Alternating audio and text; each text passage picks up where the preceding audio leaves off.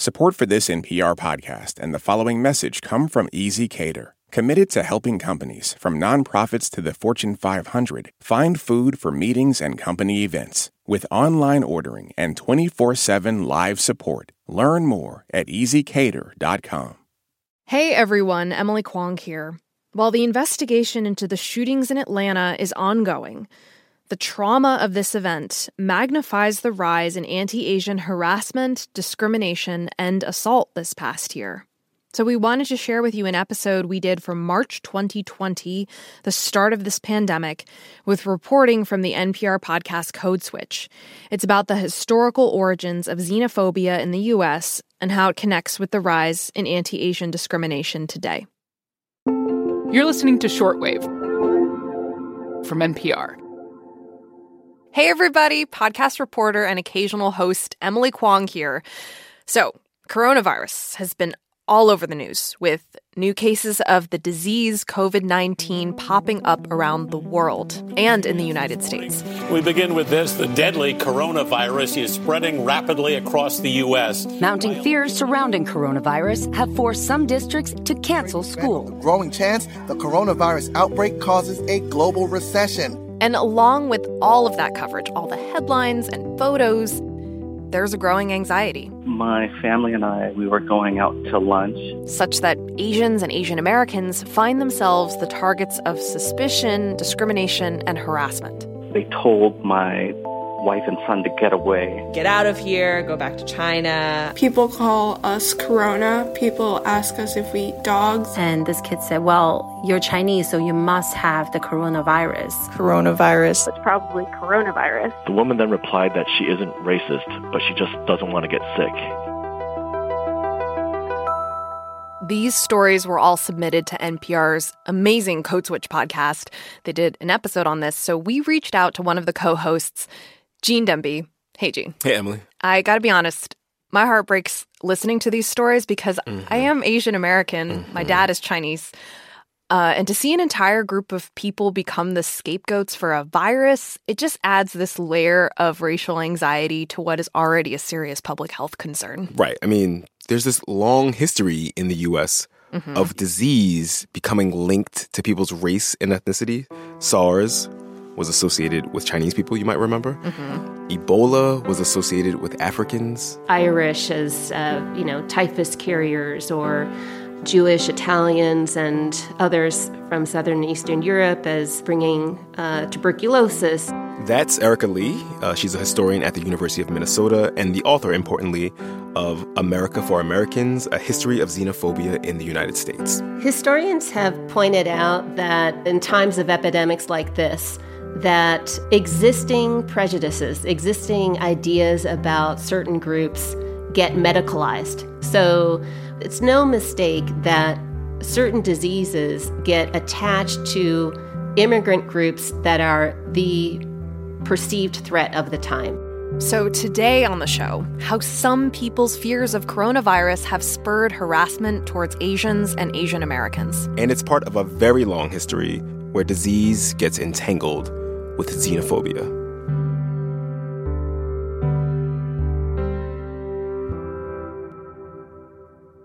This message comes from NPR sponsor Comcast Business. Is it possible to get business internet you can really rely on? It is with Comcast Business, keeping businesses of all kinds up and running with a network powered by 99.9% reliability. Plus, advanced security to help outsmart threats to your data, and 24 7 customer support to help anytime. With Comcast Business, reliable business internet isn't just possible, it's happening. Restrictions apply, actual speeds vary. Okay, so today we're talking about the suspicion and harassment of Asians and Asian Americans as the coronavirus spreads. And this kind of fear actually has a long history in the United States, right, Gene? A very long history. And, and actually, what we learned from Erika Lee is that the seeds of this discourse, of China and Asia being unsanitary and crowded, those seeds were planted long before Chinese immigration to the US. You know, the teeming hordes of millions living in filth. And then, as Americans who traveled to China and then came back to the United States, um, they spread those ideas. Unfortunate. Yep. Right on brand for the US, though. yeah. So, right, in the mid 1800s, you have the first waves of Chinese immigrants coming over to find fortune in the California gold rush. And they also become a source of cheap labor, working as farmhands, building our railroads, etc. And eventually, this becomes a source of tension. Exactly. So, when the domestic economy takes a downturn, different immigrant groups start competing for these previously undesirable jobs. Hmm. And you start seeing harassment, even massacres of Chinese workers. But Erika says that the idea of Chinese immigrants being dirty and disease, that's still with us. We know from the very beginning, uh, as Americans in general are starting to debate the so called problem of Chinese immigration, they are explicitly tying China, Chinese people, Chinese spaces with disease and contagion. Historians have shown that the rhetoric is about Chinatown as plague spots, as cesspools of laboratories of infection. Erika says that way back in the late 19th century, we really started to see specific policies that reflect this thinking around Chinese as a threat to public health. Okay. Give me an example of that. So, Erika told us about a quarantine that happened in 1900 in San Francisco when they discovered bubonic plague in Chinatown. Mm, bubonic plague, that's a potential deadly bacterial disease. Right, the Black Death, right? People believe rats brought across the Pacific by a steamship were a likely source of the disease, but Erika says San Francisco officials at the time saw the Chinese immigrants as vermin infested. So, all of Chinatown was placed under quarantine, and there were these periodic campaigns to, quote, disinfect Chinatown, flooding basements in that district with acid, washing the walls with lye, tearing down old buildings. Wow. That rhetoric, by the way, Erika says, has been applied to a lot of immigrant groups throughout history. But there is a particular way in which it has been racialized with Chinese. Um, Chinese as dog eaters, as eaters of weird and strange animals, including rats and mice and that they, if they are eating and consuming rats that are known to spread disease, then Chinese people as a race are also carriers of disease. So, what happened then with San Francisco's quarantine? So, the plague became racialized, blamed on a group of people. The city ordered an immediate quarantine of Chinatown with orders to remove all whites from the affected area. So, so white residents of San Francisco were ordered to leave Chinatown, but Chinese people could not. It's such an intense thing to know and accept this history and mm-hmm. realize it's been with us for a really long time. Yep, it's been with us and we haven't really grappled with it at all. Uh, and all this, of course, is happening against the backdrop of the Chinese Exclusion Act, which was passed in 1882 and that prevented Chinese laborers from entering the United States, which this is a time of heightened anti-Chinese rhetoric and sentiment. Uh, that law would actually mark the first time the U.S. banned the immigration of an entire ethnic group. Right. So when you and your co-hosts Shireen Marisol Meraji, mm-hmm. spoke to Erika Lee. Erika told you a very personal story about her grandfather and what happened to him when he immigrated to the US. And it's really relevant to what we're talking about today. Yeah, so Erika's grandfather came to the US through Angel Island. Right, Angel Island, it's like the Ellis Island of the West Coast. Right, it was in San Francisco Bay, and there was this whole special system of scrutiny for Chinese immigrants in particular. So wow. Erika's grandfather like so many Chinese immigrants to Angel Island, was pulled aside and inspected separately from other Asian immigrants because people believed that Chinese immigrants were carriers of disease. What a way to come into a country. Yeah, and she said that her grandfather never told her that story directly, uh, but she was interested in it. And because she's a historian, she actually dug up the records mm. of her grandparents' interrogations. And specifically, she found her grandfather's medical exam from Angel Island. It was.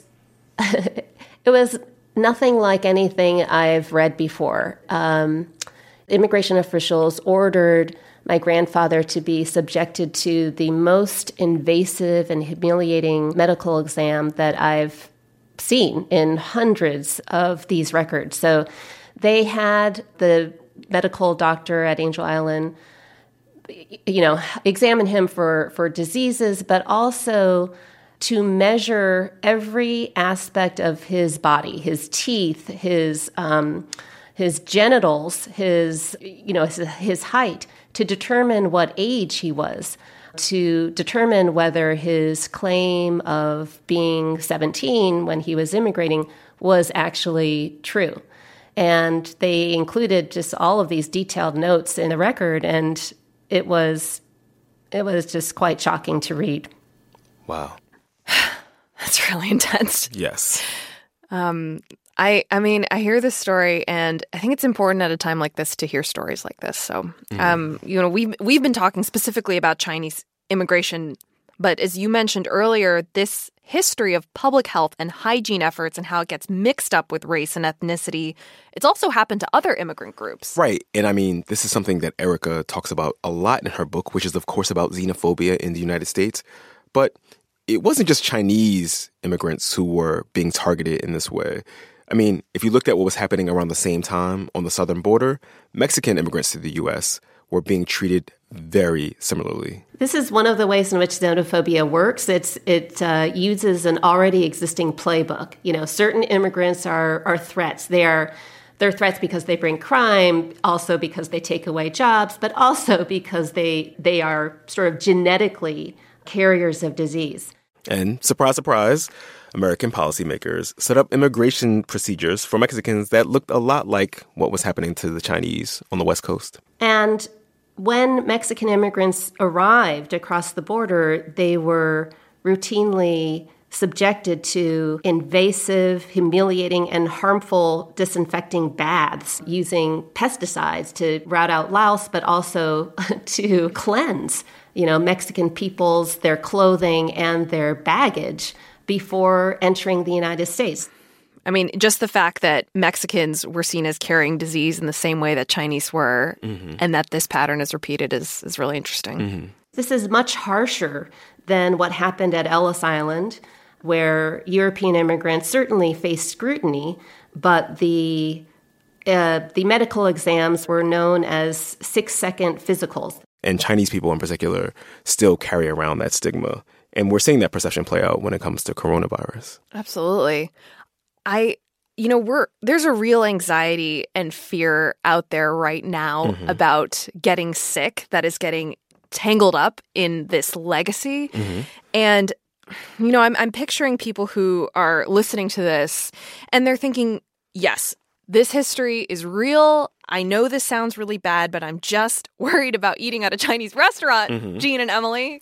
I'm just worried. And I, I just, mm-hmm. I'm worried about sitting next to someone who's Asian what do I do? That's not how disease works, y'all. Uh, we actually put this question to Erika, and she said, uh, with each new headline, with each new case, with each new bizarre choice of photo for a news story, it only fans the flames of anxiety right now in the US. But racist scapegoating and outright discrimination does not have to accompany this anxiety. It is an unfortunate sort of echo of the past, but it doesn't have to be. That's historian Erika Lee. Thanks to Gene Demby, co host of NPR's Code Switch, for reporting this episode. Today's episode was produced by Rebecca Ramirez. It was edited by Viet Le and fact checked by Emily Vaughn. Special thanks to Shireen Marisol Meraji and the rest of the amazing team behind the Code Switch podcast. I'm Emily Kwong. This is Shortwave from NPR.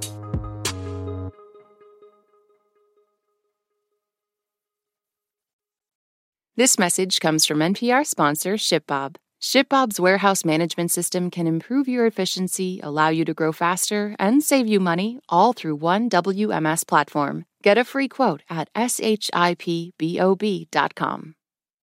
At this year's Oscars, Oppenheimer took home the award for Best Picture.